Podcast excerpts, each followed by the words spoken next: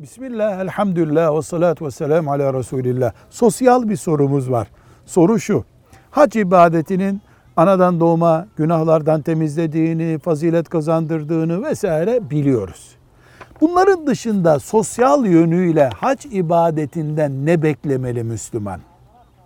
Kendisi hacca giderken hacca gidenden hac atmosferinden, Arafat'tan, Mina'dan, Müzdelife'den, Kabe tavafından ne bekliyoruz? Bir, Allah'ın huzurunda Adem'in çocukları olarak eşit olduğumuzu hatta elbiselerimizin bile tek renk, tek tip olacak kadar eşit olduğumuzu haç bize öğretiyor.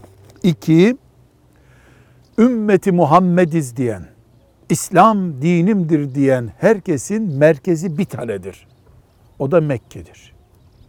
Bu merkezden başka bizim camilerimizde olur, şehirlerimizde olur, başkentlerde olur ama yüreklerimizin merkezi bir tanedir.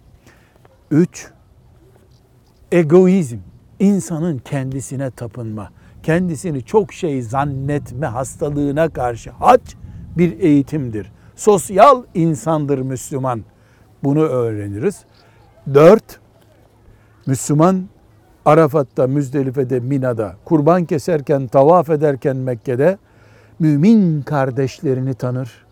Yardımlaşma, bir arada durma, tesanut, güçlü, tek yürek olma ruhaniyetini kazanır.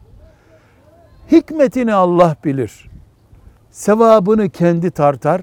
Sosyal yönleri itibariyle haçtan biz bunları bekler ve uygulamaya çalışırız. Velhamdülillahi Rabbil Alemin.